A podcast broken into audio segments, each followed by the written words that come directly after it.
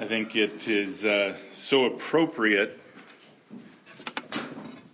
that last song that we sang because of what we've been going over the last couple weeks and really the theme behind it.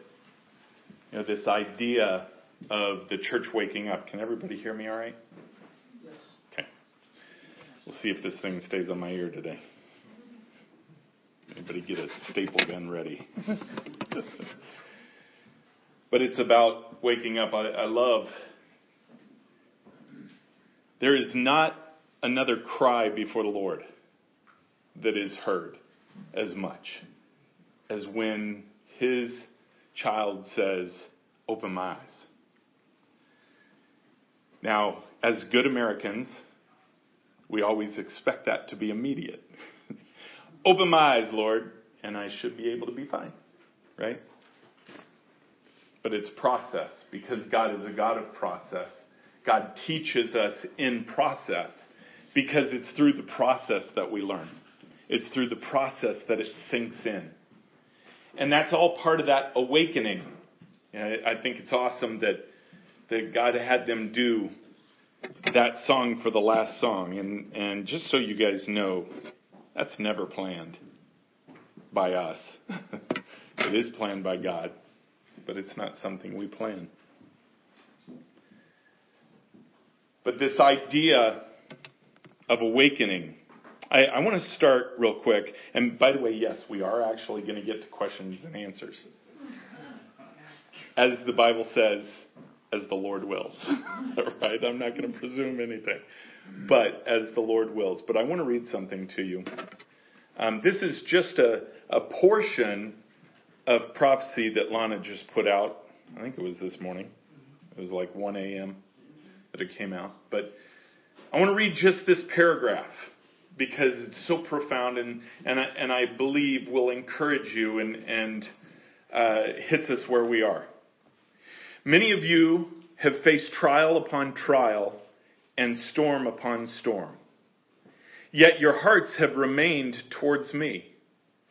You have remained faithful to me. You have lifted your hands in praise.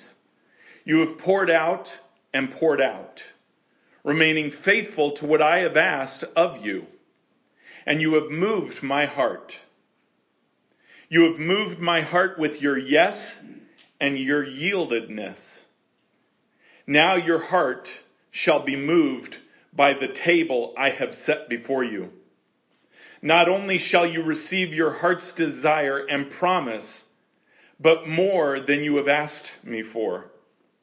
Anything the enemy meant for your harm, I have turned for your good, and now you shall see the fruit of my turning.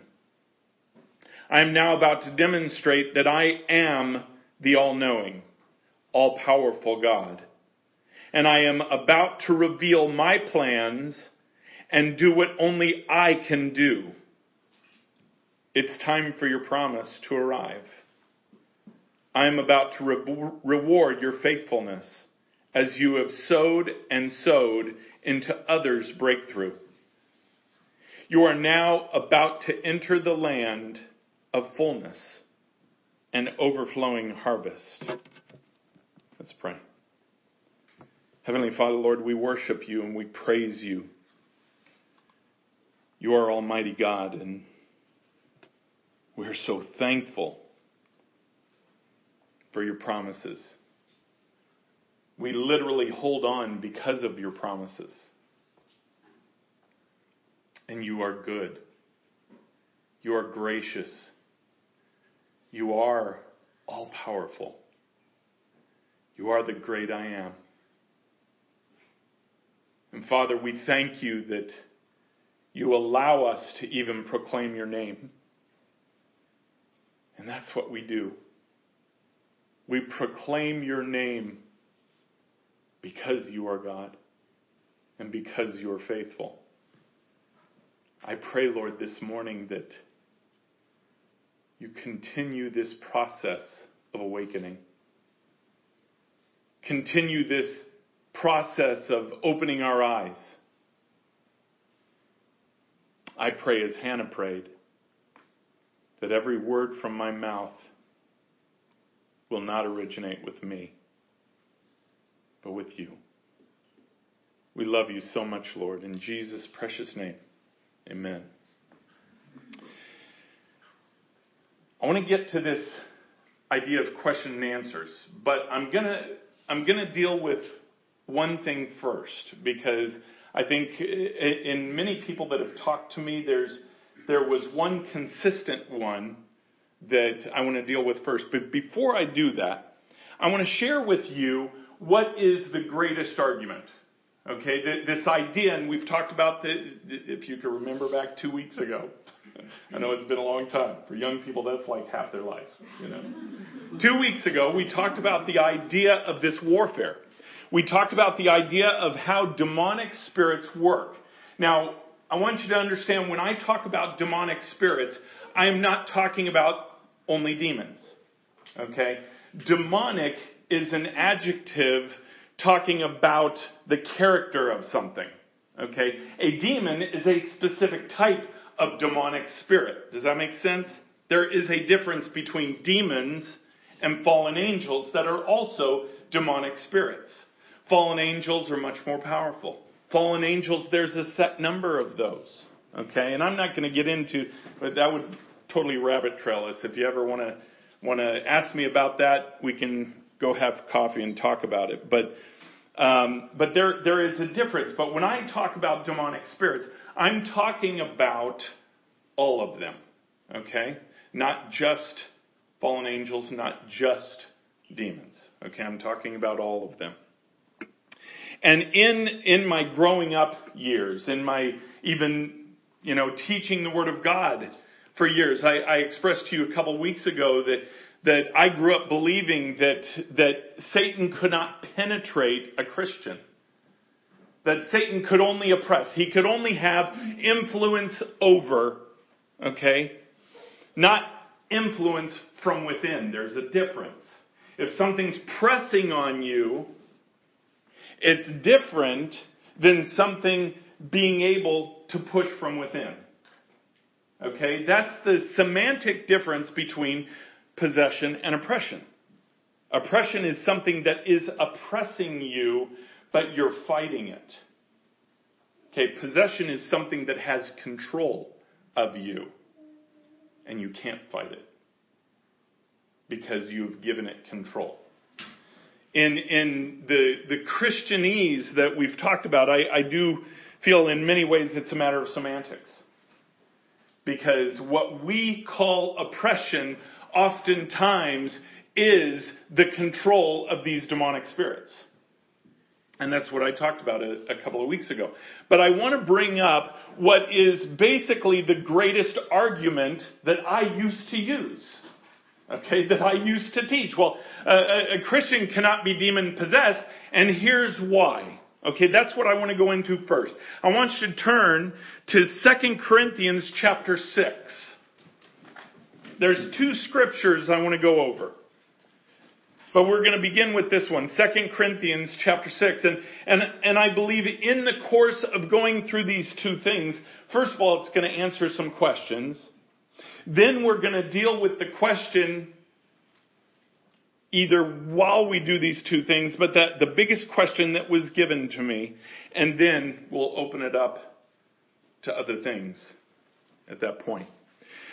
2 Corinthians chapter 6, start at verse 14, says this. Now remember, this is the argument that I used to use, and most Christians like me use, to say you, a Christian cannot be demon possessed. Verse 14, do not be unequally yoked with unbelievers. For what partnership has righteousness with lawlessness? Or what fellowship has light with darkness? What accord has Christ with Belial or with Satan? What portion does a believer share with an unbeliever? What agreement has the temple of God with idols? For we are the temple of the living God. As God said, I will make my dwelling among them and walk among them. And I will be their God and they shall be my people. Therefore go out from their midst and be separate from them, says the Lord. And touch no unclean thing. Then I will welcome you, and I will be a father to you, and you shall be sons and daughters to me, says the Lord Almighty. So the question is, we're told not to be unequally yoked. Okay, the thing that escapes people like me in the past is the fact that it says we should not be, we are not to be. It doesn't say we cannot be. Now bring into this practical life for a second. Okay, practical life dictates that if you were to believe that this is saying you cannot be affected or demon possessed or anything like that, then you must believe that once we accept Jesus Christ, that everything goes according to what this says. All of a sudden, we're not unequally yoked. But yet we know that's not true. We know we make choices. I talked about that two weeks ago. Talked about that last week. After you get saved, after you accept Jesus Christ into your heart, you can still make the choice to sin. You can still make the choice to go against God's will for your life. Right? That's pretty easy to figure out. I mean, when we're saved, we do not all of the sudden become sinless. Right? Okay, it's important to understand that. But this, this idea, it says, what fellowship has light with darkness? What accord has Christ with Belial, with Satan? What portion does a believer have with an unbeliever? What, the, what, he, what, what we used to use as an argument was, was Christ cannot be with Satan. Light cannot be with darkness. It's impossible which by the way I believe is true. So that must mean that it cannot have control of you. It can oppress you. It can push you around. It can make your life miserable. But it cannot control your life. Why? Because you're filled with the Holy Spirit. You're filled with the Holy Spirit. And it, and it says right here, what accord has Christ with Belial? What, what fellowship does light have with darkness? Okay, but I want to read one more verse in this section. Chapter 7, verse 1. Since we have these promises, beloved, let us cleanse ourselves from every defilement of the body and spirit, bringing holiness to completion in the fear of God. Your answer is in verse 1. See, Paul is speaking to the church. Paul is speaking to people who have accepted Christ into their hearts, who have believed in the coming Messiah who died and was resurrected and sit at the right hand of the Father. He's preaching to people that believe this, people that have accepted Christ. And yet he says, since we have these promises, what promises? Promises that light does not dwell with darkness promises that Christ has nothing to do with Satan. The promises of Ephesians 1 13 and 14 that were sealed, which we're going to get to in a minute. But since we have these promises, let us cleanse ourselves. That's important to see. See, this goes into the idea of sanctification. This goes into the idea of relationship with Jesus Christ. That sanctification, if it were talking about justification, it would never say cleanse ourselves. Because see, our justification has nothing to do with us, except that we accept it. It's a 100% grace from Jesus Christ. It is a gift from Him. But what it says here is because of these promises, let us cleanse ourselves from every defilement. And it doesn't just say of the body. And here's a tough one. What's it say?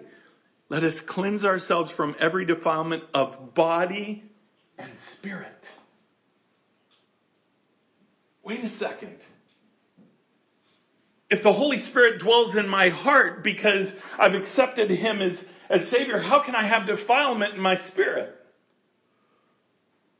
That's a tough one. That's a tough one. I wrestled with that one this week a lot. Because what I was thinking was, well, our spirit is separate from our body, which is separate from our will. But yet, I can choose to sin in all three. Even after I've accepted Jesus Christ into my heart.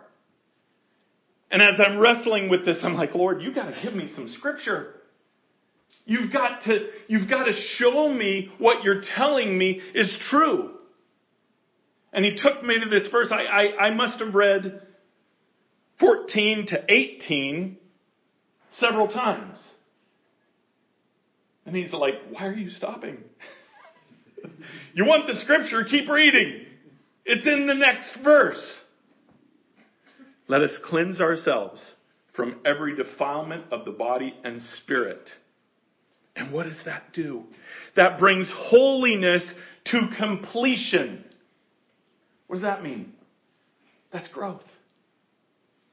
That's relationship with Jesus Christ.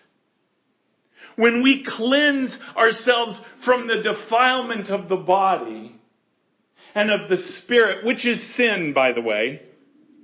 Now remember, this, this is not the law anymore. This isn't touching an unclean thing or, or, you know, whatever. This is talking about sin in the body, sin in the spirit. And when we do that, when we cleanse ourselves, when we seek God, when we ask forgiveness, which by the way, that's what it means when you cleanse yourself. It doesn't mean, well, I'm going to go take a shower. right? It doesn't mean I'm going to decide to do better.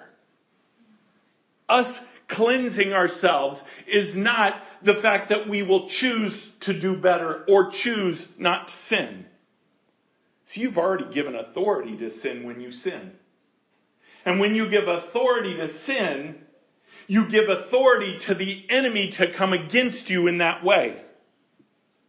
So the only way that you can cleanse yourself is in the blood of Jesus Christ. That's something you ask for. That's something that you go, you go before him. He said, I am fit. When you ask forgiveness, I am faithful and just forgive you of your sin.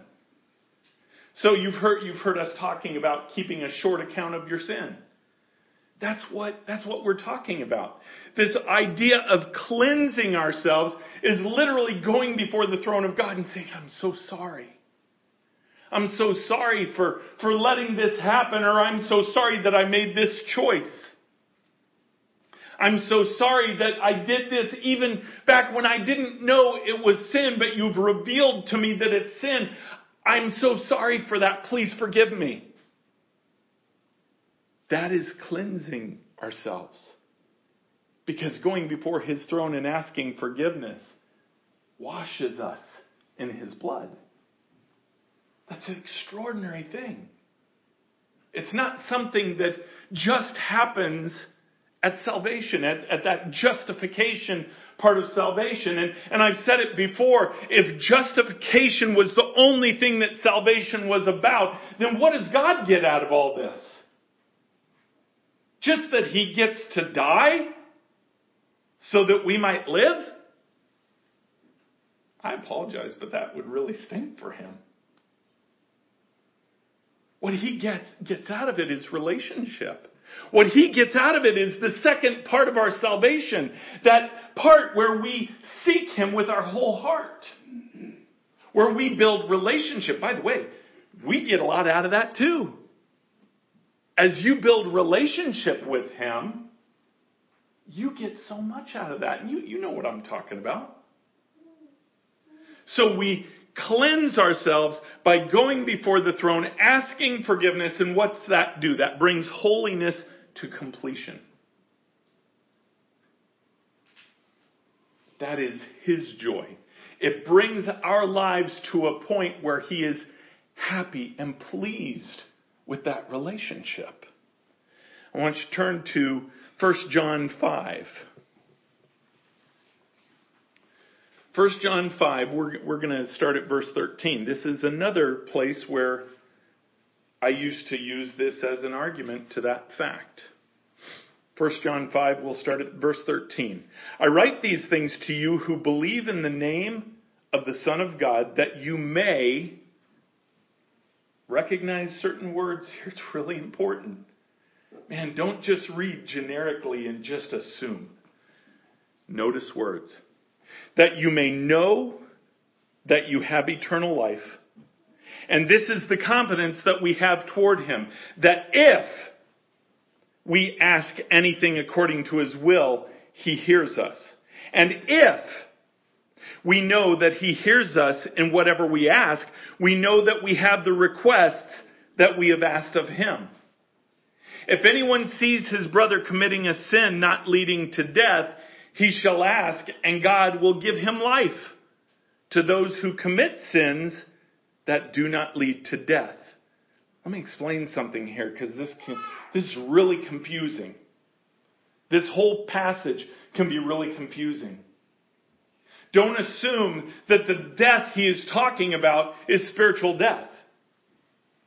Okay, spiritual death is eternity in hell. That's not the death he is talking about. Because see, that kind of death, spiritual death, every sin leads to that. Even being born in sinful flesh. Our sin leads to spiritual death. Period. You don't have to mount up certain amount of sins before, before you deserve hell. We deserve hell with every sin. Right? That's not what it's talking about. Because there is a sin that does not lead to death. That's what it's saying. What it's talking about here is a physical death. There is sin that as a Christian, we can sin and it leads to a physical death. And I'm not going to go down that rabbit trail. If you want to know more, come and see me. 1 Corinthians 3 talks about that as well. Alright, there is a sin where the, the abomination of that sin becomes to the point where God takes that Christian so that Christian no longer causes any more damage to himself or herself or to others. That's a sin that leads to death.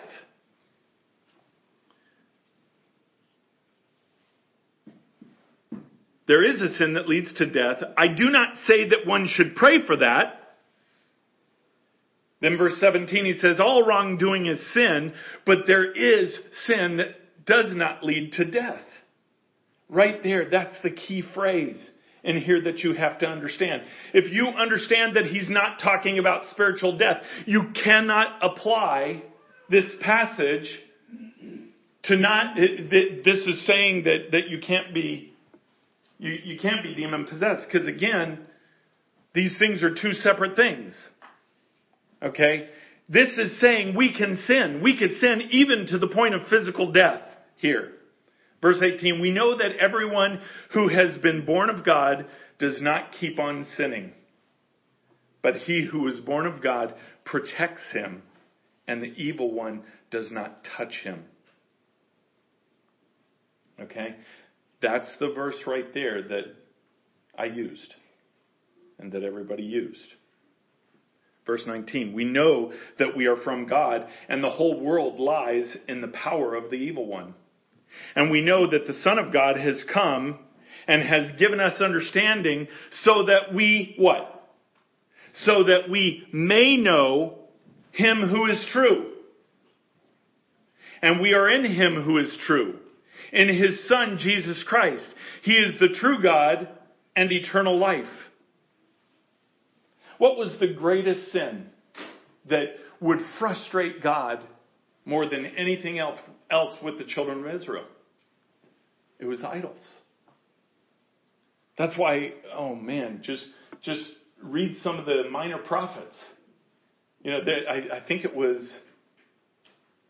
I want to say it was maybe Ezekiel he, he was a minor prophet, but one of those books, I can't, it, it might have been, might, it might have been Hosea, which I can't remember. Anyways, whichever one, Uh, whatever. But it's like every other word, he's calling him a whore. And it, it's, it's really kind of hard to read. It's even harder when you listen to it. It's like, it's like, oh Israel, you whore. You whore. What does that mean? See, in today's day and age, we don't fully understand what that means. We think of something sexual and it wasn't that at all. It was that you have loved another God instead of me. That was the greatest sin against God is to, to follow these other idols. Now, what, what Israel would do is they would do everything they're supposed to do in the sacrifice and all that to stay good in good God's good graces, but then they would have these other idols that they would also do. And that's why he ends this part by saying, Little children, keep yourself from idols. Okay, now we're not in Old Testament stuff here. This is New Testament. This is God, uh, Paul, the, the Holy Spirit through John speaking to the church. Keep yourself from what? Takes you from the Father. Takes you from relationship with Jesus Christ. And that verse 18, I'm just going to throw something out really practical here. Okay? What's it say again? We know that everyone who has been born of God does not keep on sinning, but he who is born of God protects him, and the evil one does not touch him. If you take that verse on face value, then you've got to believe that you don't sin anymore. Okay? But you have to understand that it's talking about this sin unto death and not this justification. When, when we, I, I said, I can't remember what series I said this in, but remember when we accept Jesus Christ as Savior and we become justified, the Father sees us as perfect. He sees us through the eyes of His Son, who has covered us through this Jesus filter. God sees us through this Jesus filter. Now, does that mean God doesn't know what we do? No, of course He does. But it's by the grace of His Son that He eliminates that sin, the sin that we deserve death for. It doesn't mean we don't sin. It means it's eliminated the effect of that, the overall death that we deserve in that is changed. Doesn't mean we don't stop sinning or that, that all, all of a sudden we don't sin anymore. And, and by the way, I don't think I, I need to pull up a verse for you to really see that. I think we can all look at our own lives and say that we sin after we accept Jesus Christ as Savior. You know, for all have sinned and fallen short of the glory of God. That doesn't stop when we accept Him as Savior. Why? Because we're stuck, we're stuck in this simple flesh. Right? We're stuck in this. So now, when we're saved, I want to get to this, this question about being saved. And this was probably the, the greatest common question of this. When we're saved, the Holy Spirit is with us so how can a demon occupy the same space? Right? Is that fair enough that, that that's uh, one of the greatest questions here? How, even based on what we just read, how, if I'm saved and the Holy Spirit lives in my heart, or, or he seals me, lives in my spirit, whatever, how then can a demon come and possess the same space? That's a tough question, right? I want you to turn to Ephesians 1, and I've quoted these many times 1 13 and 14. We're going to read it. Because this is what I wrestled with. When we're sealed by the Holy Spirit, how then can something come in and control? Now remember, remember kind of let's think practically here a second too. And let me back up. Let's think practically. What is possession? Possession is allowing anything else to control you. Okay? And, and like I said two weeks ago, Americans have a very myopic view of possession. You know, we think of possession as the exorcist. Right? Head spins around, you know, crawls up the walls and all this stuff. Possession is control. Possession is where we do not make our choices in this given situation, but something makes the choices for us. By the way, you could be possessed by the Holy Spirit. We're to be possessed by the Holy Spirit. What do you think the filling of the Holy Spirit is? It's not just that we hear better and He tells us and we just repeat it. See, we're to be filled with the Holy Spirit so He pours out of us. That's possession. Let me read this. Verse 13. In Him, you also, when you heard the word of truth, the gospel of your salvation, and believed in Him, you were sealed with the promised Holy Spirit, who is the guarantee of our inheritance until we acquire it acquire possession of it to the praise of his glory. First of all, what is that promise? That promise, that inheritance is eternal life. He is our seal, which is a guarantee, right? The Holy Spirit is a guarantee that one day we will receive that promise. We will receive that eternal life, right? But the thing I wrestled with was this idea of, of this seal of what this seal was. And studying the Greek in that and praying about it, the seal is basically the same as what a ruler would use with his signet ring. Okay? They, they, would, they would write up a law or a decree or whatever it was, and for it to go into law, for it to be effective, Okay? He would take his signet ring, they would put some wax on, on the, the paper, and he would dip his signet ring in the paper. That was his seal. That was, that was the, the ruler saying, I approve of this. And it is marked until I take it away. Only the king could stop that. Nobody else could. Nobody could go against that. Once it was sealed, it was done. That's the same thing that's going on here with the Holy Spirit. See, we assume, and, and, and by the way, this idea of sealing is to make clear that it cannot be taken away, cannot be misappropriated. What does that mean? that means the enemy knows you're sealed. Right? When you're sealed by the Holy Spirit, He knows you're sealed. Now, the thing I struggled with is what does that mean in terms of the Holy Spirit living in my heart? That seal comes, and, and, and I'll be honest with you where I'm at on this. You know, I, I I won't say I'm just learning this, but there are some things that I have questions of. So what I'm going to tell you is where I believe I am at at this point. When we accept Jesus Christ into our heart, we receive the seal of the Holy Spirit. Okay? We receive immediately even the Holy Spirit's influence. Because you ever talk to somebody who just just accepted Christ?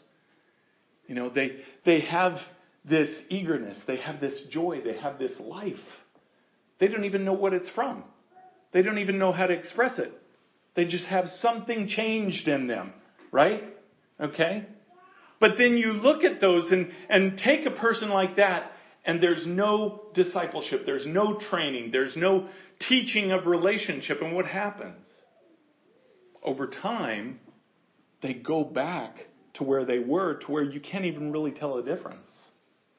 So what happened? Did the Holy Spirit not keep them? No, it's because we're kept with our, our choices. When the Holy Spirit comes and is given in salvation, He seals us. That's His primary job. That's the only thing He will force on you because of a single decision. When you accepted Jesus Christ into your heart, the Holy Spirit was sent to put His stamp on your life saying, for the future, okay, that wasn't saying, okay, Satan, now you can't touch them. right? They're sealed. You can't touch them. We know that's not true just by practicality. What he's saying, it's sealed until. That word until we receive the promise. We receive eternal life. Now, by the way, we kind of need to die for that to happen, right? Or Lord comes, takes Saul. So when we accept Jesus Christ, that seal is telling Satan, they're mine. Right? They are not yours any longer. They were bought with Jesus Christ's blood and they're sealed. However, that doesn't stop Satan from going after anything else. We see that time after time in the Word of God. We see that in Job. In Job, where, where God said you could take everything, by the way, even life, the life of his kids, the life of his servants. Satan was even allowed to take life, just not Job's life. You could take anything but his life. See, that's the same as seal, being sealed. When we're sealed by the Holy Spirit, the Holy Spirit says, you cannot take their life. And I mean spiritual life. Right? They are sealed. I promised them eternal life. That is what they'll get is eternal life. But we're not sealed from the warfare. We're not sealed from the influence of the enemy. That's why today you can see people that are saved and then they fall into things in their life that begin to control them. I mentioned it a couple weeks ago. Uh, heroin addicts. Any kind of addict at all. One of the biggest ones today is pornography. A person who is addicted to pornography is something where where they have this compulsion that they cannot stop.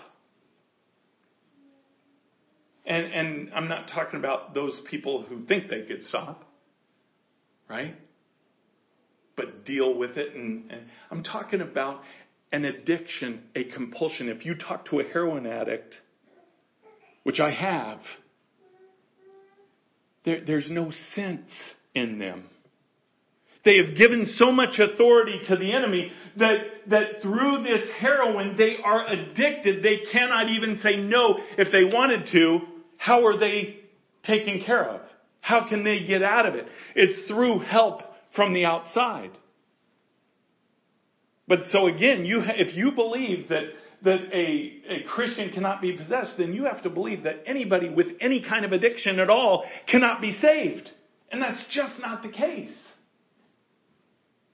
Because addictions can be simple too. You know, we, we talk about heroin addicts. How, how, about, how about addiction to food? How about addiction to worry? How about addiction to fun? You know, I know these are, these are simple examples. But when it gets to a point where I cannot make my own choice, in something. I am so compelled to choose a certain thing that I cannot even choose against it. That's that fine line of addiction. That's also that fine line of control, which is all possession is. You know, when the Lord said He wants the church to wake up, it's because He wants them to wake up to the understanding that they have authority over that. They have power over that. So please understand that the, the question about the Holy Spirit indwelling in you and how can the Holy Spirit be in you and a demonic spirit come and possess you as well, it's because when you accept Jesus Christ as Savior, you become sealed. But it's a choice to become filled. That's why when Jesus, after he, is, after he was raised from the dead and he came back and he saw his disciples for the second time and he blew into their face and said, receive the Holy Spirit. You notice nothing in them changed at that point. In fact, the, the stories go on to Peter putting his foot in his mouth more. Right? Until Pentecost. When they're given the power of the Holy Spirit, the literal filling of the Holy Spirit, where their lives became possessed by the Holy Spirit. Where literally they would do and walk the way the Holy Spirit told them to walk or what to say. When Peter stood up and preached, it wasn't him doing it. It was the Holy Spirit's power through him. If you don't believe me, study Peter's life beforehand and then study his life after Acts chapter 2. He's two different people. I mean, it's crazy. He's completely different person in how he comes across and, and, and his authority. That's because he gave that power to the Holy Spirit. So when we accept Jesus Christ, we are sealed by the Holy Spirit. But if you want the power of the Holy Spirit, you have to give him more than your justification. You have to give him your will. That's a lot harder. But see, that's what Jesus gets out of it. That's what the Father gets out of it. It's that relationship. Building that relationship with Him is what literally fills us with the Holy Spirit. Because you cannot grow in Jesus Christ without the understanding that the Holy Spirit is there to guide every step. That's what builds our faith. I want to turn to another, another one, Ephesians 4, just a couple chapters over. Ephesians 4, 29 and 30. Ephesians 4:29 says this: Let no corrupting talk come out of your mouths, but only such as is good for building up, as fits the occasion, that it may give grace to those who hear. Okay, that seems pretty straightforward, right? It's the next verse. Now remember, Paul here is talking to Christians. Do not grieve the Holy Spirit of God by whom you were sealed for the day of redemption. See, if a demonic spirit cannot have any kind of control in our lives because we're sealed by the Holy Spirit, then why would he be grieved? See, I can imagine if something were mine and and and it was it was by choice being mistreated that would grieve me right that would grieve me i'm, I'm thinking wait a second this, this is mine and and this is happening to this i i don't want it to be that way but it has its own choice see that's how we grieve the holy spirit is we've been given this incredible gift we've been given this gift of life eternal life. And it's guaranteed to us. But yet, when we choose not to build relationship with Him, when we choose to sin over that relationship, it grieves the Holy Spirit. It doesn't grieve Him because He's there occupying everything and and Satan's trying to get in, and I'm grieved because he's bothering me. no, he's, he's grieved because you still have choice. You still have choice to say, I follow you, God. That's the sanctification. That's the relationship. That, honestly, is the true joy. That's even the rewards. What do you, what do you think the rewards are that are going to be given at the Bema Seat of Christ? New Jeep? No, okay. Probably not. It's closeness with Him. See, Jesus Christ is the reward. He is the prize. Closeness with Him is what we receive. But see, the sanctification is what we have to work for. It's not just automatic. It's not just something that we're given because we accepted Jesus Christ into our hearts. And that's, that's a tough one. That's a tough one because see, especially here in America, we're so, we're so tied into what we want. We're so tied into how important something is to us. And, and we don't take the time to let God put His importance in us. And, and I mean, I did that with my career. It was more important to me to make money. It was more important to me to, to be able to control my life, control my outcome. Instead of what I've learned now in building a relationship with Jesus Christ and letting Him really control it, man, you are so much happier. I got to tell you, I've been on both sides. If you could use my life as an example, please, please follow my life the last three or four years. Right? Not the, not the 50 before that. See, because when we give Him control and we build relationship with Him, man, it's on His shoulders. See, I'm, I'm going to, to Nigeria this week on Thursday. And we've talked about that. We talked about it last week and what, what, what the Lord had told me is going to happen. And He said this church could come together and pray about it and fight against it. But see, I still have a choice. I could choose to not go. I could choose to, well, you know what? Things are a little hot. I, I'm not sure they can all pray together yet. Lord, let's give it a few more months. See if they'll be ready by then. See, it's a choice I have. And I remember Jesus saying to me that the, these words ring in my ears all the time. All the time. He said, Do you trust me? Do you trust me? See, I can't say I trust him and then not trust him. I can't say I trust you and then take things into my own hands. Because if you trust him, you trust him. Well, I trust you, but these little pieces, God, I need to do myself. I trust you with my career, but God, this is really the path I want to take. So I, uh, try, I trust you. I just know that I'm doing what you want because it's what I want. I, I mean, we do that all the time because we see ahead some plan that we think is going to work out. I have a question. How many in here are God? Okay, exactly my point.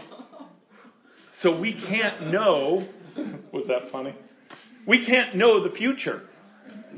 We can't know what God's plans are for us outside of what He reveals. And by the way, He only reveals enough for you to make the choice to trust Him. He's never going to lay out your whole life ahead of you. Well, on this day you're going to make this choice. On this, then two days later you got to do this. A couple days later you're going to be faced with this. Here's the choice I want you to make. He doesn't do that. He doesn't write this ridiculous script for our lives. He gives us promises. And he begins to show us things to guide us in a direction. But every little bit he shows, he requires faith for. That's why, man, if you pray for faith, which is a good thing, by the way, that's the currency God uses in, in His kingdom. If you pray for faith, then recognize the fact that you're going to come up to choices that are going to be difficult to make. And by the way, in your heart, you're going to know what you're supposed to do. It's just the fighting of the will when you grow in relationship with Jesus Christ, you build this relationship through the Holy Spirit that He tells you what you need to do. And then we second guess that, and then we say, well, but there's this and there's that, and well, this downside, yeah, but this isn't going to be honoring to you. And we begin this circular motion of talking ourselves out of the very thing that we prayed for. Oh my goodness, we do that all the time. Jesus, move me forward in relationship with you. A few weeks later, we have a choice. And we, we dismantle the whole thing. Because the very thing we prayed for is what he's doing. And then we take control back. So again, this idea of possession, call it semantics, call it whatever you want. The enemy can do to you whatever you give him authority for, except one thing. He cannot send you to hell because you're sealed. You're sealed and guaranteed by the Holy Spirit. So then, what is this warfare all about? This warfare is about understanding that recognizing that, and recognizing that one of the greatest deceptions of the enemy has been the fact that he's he's been able to to affect the church in a way that they don't even believe he exists, or they don't talk to him or talk about him. They don't reveal his his strategies. Well, if you don't talk about him, you won't give him glory. You don't talk about him, he won't he won't bother you.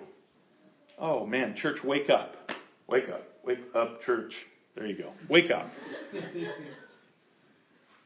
if you think a bully will not bother you because you avoid him, you don't understand a bully. See, a bully is not an act of convenience.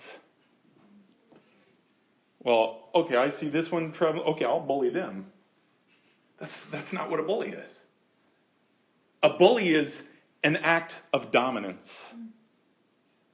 Because, see, a bully gets their joy out of dominating somebody else. That's why the scripture says that, that Satan, he is this destroyer that he seeks out to destroy. He roams the earth seeking what? Whom he may devour. I don't know about you, that seems pretty intense to me. Have you ever watched like the animal channels when a lion goes out to devour? Wouldn't want to be there unless I was in a cage or something. Right? This is it's not it's not playtime. It's not when we get saved, well, he no longer can devour me. See, he can devour you. He can completely destroy your earthly walk. We've seen it time and time again. What he can't do is he can't take you out of the hands of Jesus Christ. It says in John that, that when we're saved, we're placed firmly in Jesus' hands. And he said, I have lost none, and I will lose none. And he said, and even in the Father's hands, the Father will lose none. The mind picture that gives me is, is here, here's, here's my life in the, this, this guarantee of, of, of eternal life is sitting in Jesus Christ's palms and he's like this. But then the Father is over his hands like this. There's nothing getting out of there. My life is sealed. It's guaranteed. It's done. But yet, by my choice, I could choose not to follow him. By my choice, I could go into business and I can make my controlling money that I want to. And I can feel good about the fact that I'll do some church things. I'll be in church. It's not that I didn't love Jesus Christ. I loved him. I've loved him my whole life. It was about understanding that there was that one area of my life that I had to control. And when I chose to control it, I then gave authority to the enemy to come in and take control and to affect. How often do we do that in our lives? I think that's a very easy trap to fall into, especially in America. Man, how, how many of you heard this phrase? And, and I'm going to start te- stepping on toes now. Hope you wore your steel toed boots.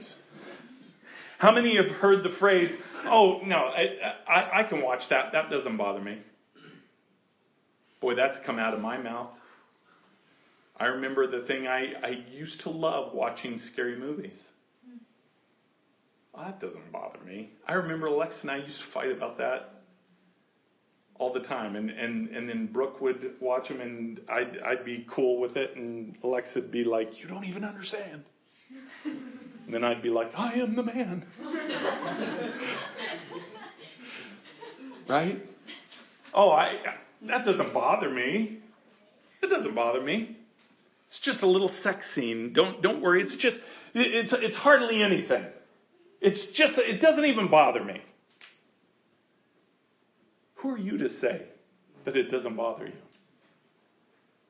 Do you understand that's a lie to yourself? That's a flat out lie. Well, I could go, I, I remember, my parents don't even know this. This is really a problem when your parents go to your church. I mean, they knew I used to go there, but they didn't know I worked there. But uh, I was a bouncer. And I'm pretty sure they told me not to be. Right? You told me not to be, yeah. I was this bouncer because I used to tell myself, it doesn't hurt me. Right? I go there and, and I, I talk about Jesus. See, I go there and I, I tell all my friends as they're drinking and I'm not because I didn't drink. That's an incredible testimony. God, I, I'm just doing your will as I go every Friday and Saturday night. Why did I go? It wasn't to do God's will. It was because I wanted to make my own choice. And I believed that lie that it wouldn't hurt me. But it does. It gives authority. And authority comes in stages. We've talked about that before. Authority doesn't just come, boom, possession, you are mine. That's not how it starts. It starts in the little things that we give away. The little things that we hold to ourselves and say, we don't allow you to have this, God. And we do it every day. And then those things begin to grow. And it can be simple things. You know, and Satan's gotten really good at drawing us in. You know, I, I, I remember as a kid getting drawn into this game, Dungeons and Dragons. You know, which, I mean, I know nowadays everybody's like, you know, now it's all video games and stuff like that. But see, at that point in time when it first came out, it didn't seem like anything, right? It seemed like a fun game. It was an awesome, I, I enjoyed it. I had fun. It was this creative, I'm a creative person, so, so uh, for me it just was right up my alley. I got to create this world, this whole world, that people would come and play. Boy, talk about dominance. Yeah, that's what I loved about it. I could manipulate their lives, their lives on this board. I made up the rules. Played it for about a year until my uncle came from Brazil and, and I'm showing him this awesome game, right? And see, down there, Satanism is very real and very open. It's not deceptive. And he said, do you, do you realize what this is? You know, I had, I had all the books. I had the, the Dungeon Master's Manual, which most people didn't have. That was if you if you coordinate the game, you have to have this manual. He's reading these. He's a, you know the, these are spells. These are incantations. So now when he told me that, okay, I came to that understanding, was convicted, and boom, I got rid of it. But it's through that process that for the first time in my life, I ever had a spirit talk to me. And it wasn't a good one. Right? It was a demonic spirit that spoke to me and was angry with me because I was burning this control. I asked forgiveness for it. See, you got to understand that wasn't my heart. My heart was not, I want to, I'm saved, so now I want to give this portion to Satan. That's never our heart. It was that I went after something that, that seemed fun to me especially at the beginning. But then he begins to pull you in more and more and more. And he does that to young people today all the time. Over seemingly simple things. When we give a little bit of authority, he's greedy. The enemy's greedy. He'll keep taking more and more and more until it's stopped. Now, the beautiful thing is, as a Christian, it's not hard to stop it. It might be hard to stop an addiction, don't get me wrong. A heroin addict is going to go through some issues. But the forgiveness is immediate. Jesus said, He is faithful and just to forgive us our sins when we ask.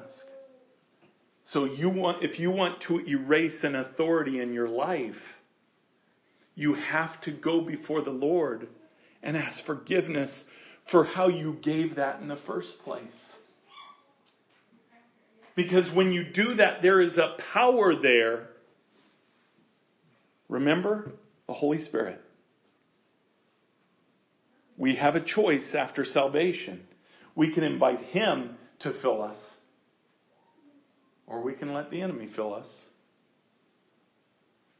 So when we ask forgiveness and we get rid of authorities, we have this advocate in Jesus Christ who then sends the Holy Spirit fill me, protect me, teach me, help me to make the wiser choices, help me to choose what is pleasing to you.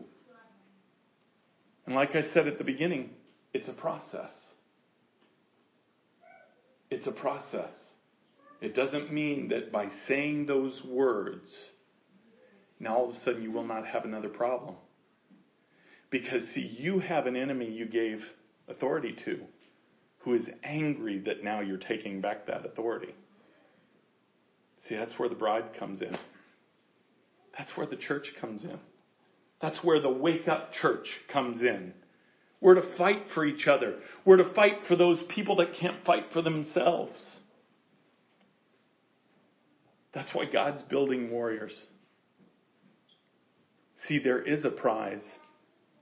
There is a prize in this, and that prize is Jesus Christ. That prize is closeness to Jesus Christ. But there is a prize as a church that we can bring that prize to other people. I'll tell you what, not, I, I don't know percentages, but I would say 90% of the Christian church globally has no clue what the prize is. They're sealed. They're guaranteed. We'll see them in heaven. But there's no evidence of the fruits of the Spirit. There's no joy. There's no peace. Their life is just turmoil. That's why the church has to wake up. That's why we have to wake up as warriors because we can fight for them. We, by being filled with the Holy Spirit, not something we do on our own, we can't do it on our own. But by, by being filled with the Holy Spirit, He can do it through us. And the victory is amazing. The victory is sweet. So I, I want to ask real quick because I'm, I'm going to finish here. But were there other questions? Because all the questions I got sent to me and everything else was pretty much narrowed down to what I just talked about. But are there any other questions about that that I did not get to? Anybody? And you can talk to me afterwards if, if you don't want to bring it up now, but but if it's a common question, I'd want to deal with it now. I have a question. Yes. And I know we talk about this later, but several people have asked, how can you, when you are dealing with a demonic spirit and they have authority over someone else, how do you silence them? Because there have been several situations where I know I've seen personally, I haven't been able to silence them when they're over another person, or I haven't been able to silence them in my home or my space. Okay, and now the, the question is how how can a Christian a, a person warring for somebody else silence a demonic spirit in somebody else? Yes. Is that the question? Yes. Um, and and I mean that's I'll answer it. That's really not on the topic of, of possession, but I'll answer real quick um, with the fact that I'm learning. I don't have a complete answer to that um, because there have been times where where I've been able to silence them in somebody else, and then times when I couldn't. Um, so I, I, don't have a specific answer to that, um, except that I know whenever I have been in places of my authority, like like in my house, or places of my authority, even even even times the destroyer's been here. Um, I don't know if you recall, I think one or two Tuesdays ago, I, I threatened him. And I said if there was any outburst from him, that we would spend the rest of the time worshiping and then he would have to stay and listen. So I'm learning that just like you guys are learning that. I, I don't know that I specifically have an answer except that that the training process that we're in is a slow process because God wants to burn it into our minds and hearts. Um, I don't believe it will always be that way. As a matter of fact, he's with his promises, it won't always be that way. So I, I know that's not really an answer, but that's kind of where I'm at. So if um, if you are praying with someone or it's yourself and you've been possessed with something you gave authority to, and you ask forgiveness for that, and you deal with that, how what is some what are some of the best ways to keep that from happening again? Okay, so your your question is, and I'm repeating it for the people online. Uh, your question is uh, if if you have had a possession, of something in your life where you were possessed or controlled by a spirit, and then you've asked forgiveness for it, um, how then can you keep that from happening again? Um, it, just like building our relationship with Jesus Christ is a day to day walk, so is that same choice. Okay? Um, remember, the enemy does not have, have to have authority to tempt. And this is something that I think can be confusing in our minds. The enemy does not have to have authority to tempt you. Okay? The, the enemy can tempt you, and he tempted Christ. Christ gave him no authority to tempt him. But, but, but he had, in, in essence, he did have authority, but not something that Christ gave through sin. He had authority because of what Christ was there to do.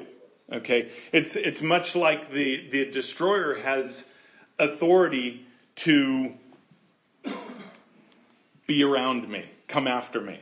Um, simply because the Lord has, has given me authority to go after him, if that makes sense.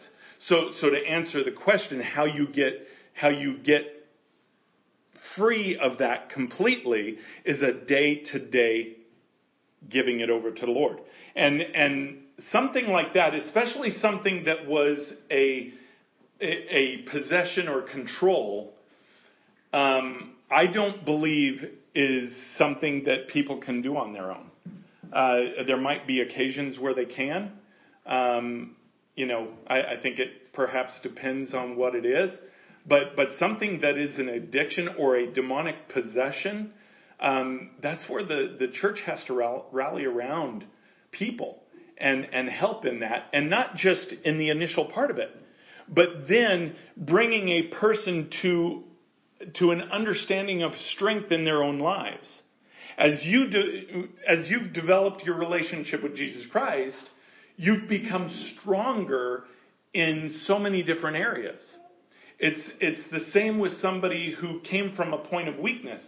When they, when they ask forgiveness and that authority is done, First of all, remember the enemy is going to come and tempt. He got him before, he's going to try and get him again. He's going to try and get him in ways that were effective to him before. But the, the church can, can come around those people and help because the answer is them building that relationship with Jesus Christ. That's the answer. Every day saying no. You know, and uh, you, you hear the, the phrase in, um, in AA that, you know, a person who was an alcoholic will always be an alcoholic. Okay? Now, what does that mean? Does that mean that they'll always be drinking get drunk? Or, or let's use it for the, the case of possession. Will they always be possessed? No, that's not what it means. It means they can always fall back into that very easily. So, so when we are delivered from something that controlled us, the, the, what has to be built up is the relationship, which is the literal defense against that. The more we draw close to Jesus Christ and He begins to fill us in our lives with the Holy Spirit, the more the enemy can do, or uh, the less the enemy can do. Right? Because that is where light does not work with darkness. What happens when you have a dark place and you bring in light? Well, it exposes it, right? The light is destroyed. And, and so, so it's through relationship in, with Jesus Christ that, that, that that's defended against and built up. And, and that's where you rally around people until they're able to help themselves, right? Shannon, you had a question? I know that it's been very clear that um possession has a lot to do with the authority of the individual. Is there a probability that possession can also have to do with the authority of generations? Um, absolutely, absolutely, and and I'll give you an example. A very very basic example is is having a mother that is is uh, addicted to crack, and she has a baby. That baby is addicted to crack, right? You you being a nurse, you you've heard. Oh, and by the way, the the question uh, for for those online, the question was. Um, uh, can possession be a generational thing? You know, this idea of generational curse, the uh, idea of generational sin. Um, and, and that's what I'm saying, yes. Now, now, can it be through all types of sin? No, not necessarily. But there are sins that can be passed down generationally. To to uh, uh, the Leviticus says to the third and fourth generations, and then there are certain sins that can be passed down to ten generations. We know of one sin that was passed down to all generations. And that was what Adam did, right? So, so there, but even that, there is a way to stop that. That, that's why, uh, Hezekiah, when he prayed, and, and many other times too, they did that with Moses and everything else, that, that when the prophets would pray, they would ask forgiveness for their ancestors that had already died and were, you know, were gone. But they asked forgiveness for what they had done. And the reason why is because it passes down by generation. So, so that's another way that the enemy can, can get hooked into something and, and make it feel like that's just how it is. You know, I mean, look, look at, I know most of you aren't, aren't old enough to, to really understand this, but when I was a kid, I look at the changes in America. You know, I went through the change of when we used to have prayer in schools.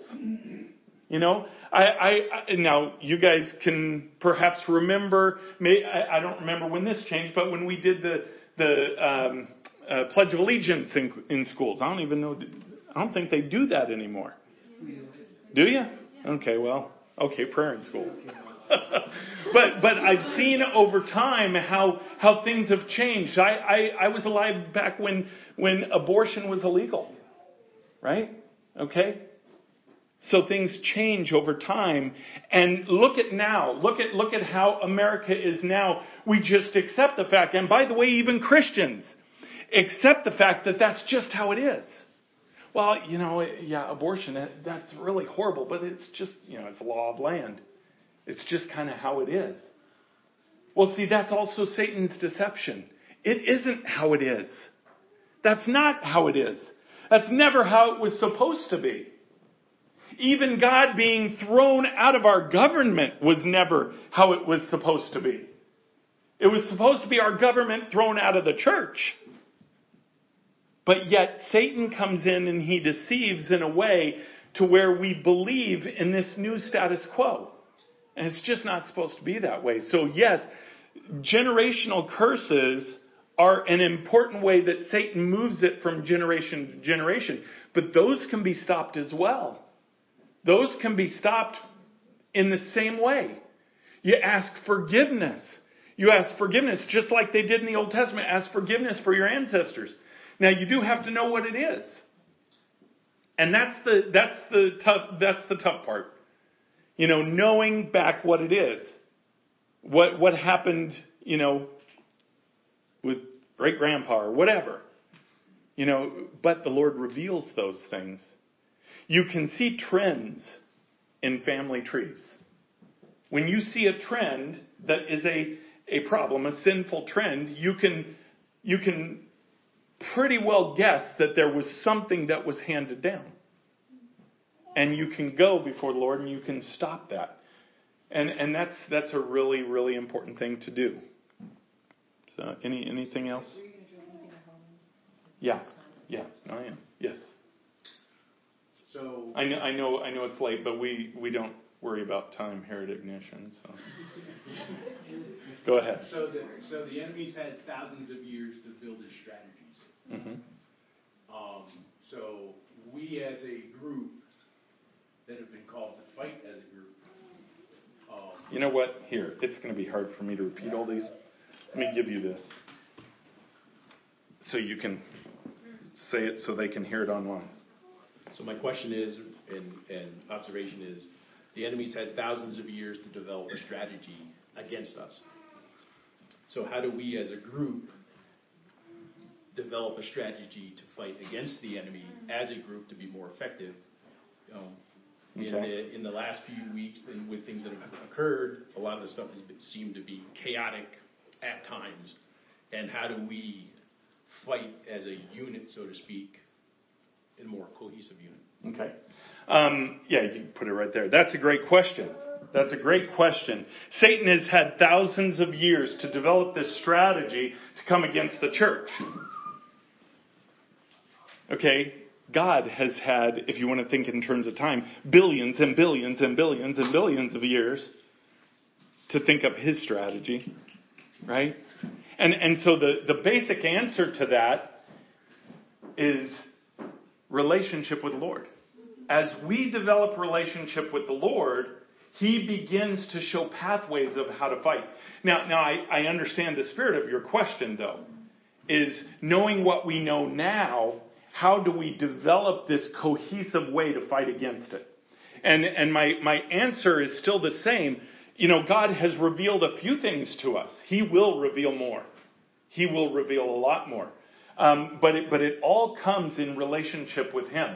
Now, I do believe, you know, when when Jesus sent out uh, the seventy-two disciples and when He sent out the twelve disciples, you know, He gave them power over the enemy, and He said, "Take nothing with you."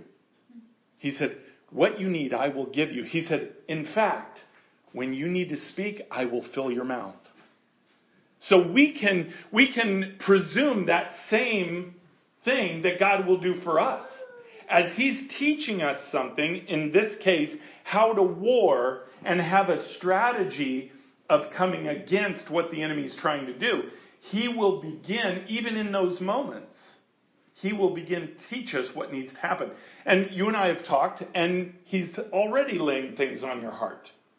You know, now, now in terms of of the exact strategy, you know, we leave that up to him. He, he's teaching. Some of these things, even questions that I couldn't answer today, are things he's still teaching us. You know, a year from now, we might look back and say, oh man, yeah, it was so easy. It, you know, he showed us this, and now we know to do this, and whatever. But it's the process of him teaching that is the building of that relationship. So, um, the, the cool thing is that he will do it. He will do it when we say yes. When we say yes and just, just do in our hearts whatever you want, He will do it. And He is. And you know that. We've talked. Any other question? I want to make a, a last statement about this, then, then one other quick thing. Not more than 45, 50 more minutes. So. Why all this warfare? This is something Jeff and I talked about last week you know, why all this warfare? You know, why all of a sudden all this warfare? Why does Satan have the right to do what he does? Why did Satan have the right to do everything he did to Job, including taking his children? See, we don't really connect that because you read that story and it's just kind of, yeah, he had all this amazing loss and then he's better and he's got, you know, seven times or four times more, whatever it was. And we forget the fact that, you know what, he probably had a relationship with those kids. Now, maybe not. I don't know. Back then, maybe they didn't. But he probably did. I'm sure he loved them. Right? So why? Why did Satan have the right to do what he did? And by the way, God told him he could. Ooh, that's a, that's a tough one to wrestle with. Why did God let them die? Why did God let that terrible thing happen in your life? And see, you have to understand that God made a choice. He made a choice when Adam sinned. God could have destroyed Adam because that's what he deserved. He deserved death. He could have destroyed Adam and Eve right there and been done with it. Started over again. But by choice, he wanted love. He wanted redemption. So that means God literally, and understand these words, the, the, these are heavy words. God literally, by choice, limited himself. He limited himself. Well, wait a second. God's not limited by anything. God can do everything. Yeah, God can limit himself. Exactly. Thank you, Beth. God can limit himself, and that's exactly what he chose to do. He limited himself for the sake of you and me. He limited himself because he wanted love, and not just for him to receive love, he wanted you to experience love. And for that, we couldn't be a robot. For that, we had to have a choice. For that, he literally had to allow authority of the enemy because we chose it. We, meaning Adam. Adam chose to give that authority away. God chose love, so God chose to limit himself. Now there comes a time when he won't. There comes a time when he won't limit himself. But in the day and age that we are in, until the judgment comes for what Satan has done, he limits himself. He limits for you to work with him. He limits for you to build relationship with him, to give him authority to work through you. See, in a way, you hold all the cards. You don't hold the cards to your justification because that was given you. But in your sanctification, in your growth, in your relationship, you hold all the cards. Why? Because Jesus and the Father limited himself. So much so that he had to give his only son to buy our opportunity to be with him. That's a crazy thought to think that God is limited but he's limited by choice. He's actually limited by your choice. He's never going to force himself on you. He will only woo you. It has to be your choice. Because he wants you to choose to love him. All right, last thing. In the wake of this discussion, you know, we have Halloween coming up on Tuesday night. And in the wake of this discussion and what the Lord's been teaching me and teaching all of us for that matter over this past year, I, I, I want to say a couple things about Halloween because, especially young people, I want you to understand my position. All right, when I grew up, I grew up in legalism and I couldn't stand people that that would mm-hmm. take a position and force it on anybody else. Okay? This is not what's happening here. I am not forcing a belief onto you. What I do want you to understand, though, is I'm responsible for ignition. I'm responsible for what ignition does. And I'm also responsible for telling you the truth about what I have learned. Now, we've talked about this warfare for so long. And coupling that with understanding how the enemy works and then understanding what Halloween is all about, I cannot, in good conscience, promote anything about Halloween. And let me just take a couple of minutes and explain what I mean by that. You may, you may not know the history of Halloween, or you may have a confused history of Halloween. See, Halloween, which is called Hallows Eve, it's not that that that is only about 1400, well no, 1200 years old. It was with Pope Gregory III. He started All Hallows Eve. It was it was going to be, or it used to be in May. He moved it to October 31st. But you have to understand it was Satan's way of setting up a smokescreen. Because let me tell you what it's really about. It's really something that was done long before Christ. It came from the Celtics and the Druids, where they believed that one day a year, October 31st, which understand what they mean by that.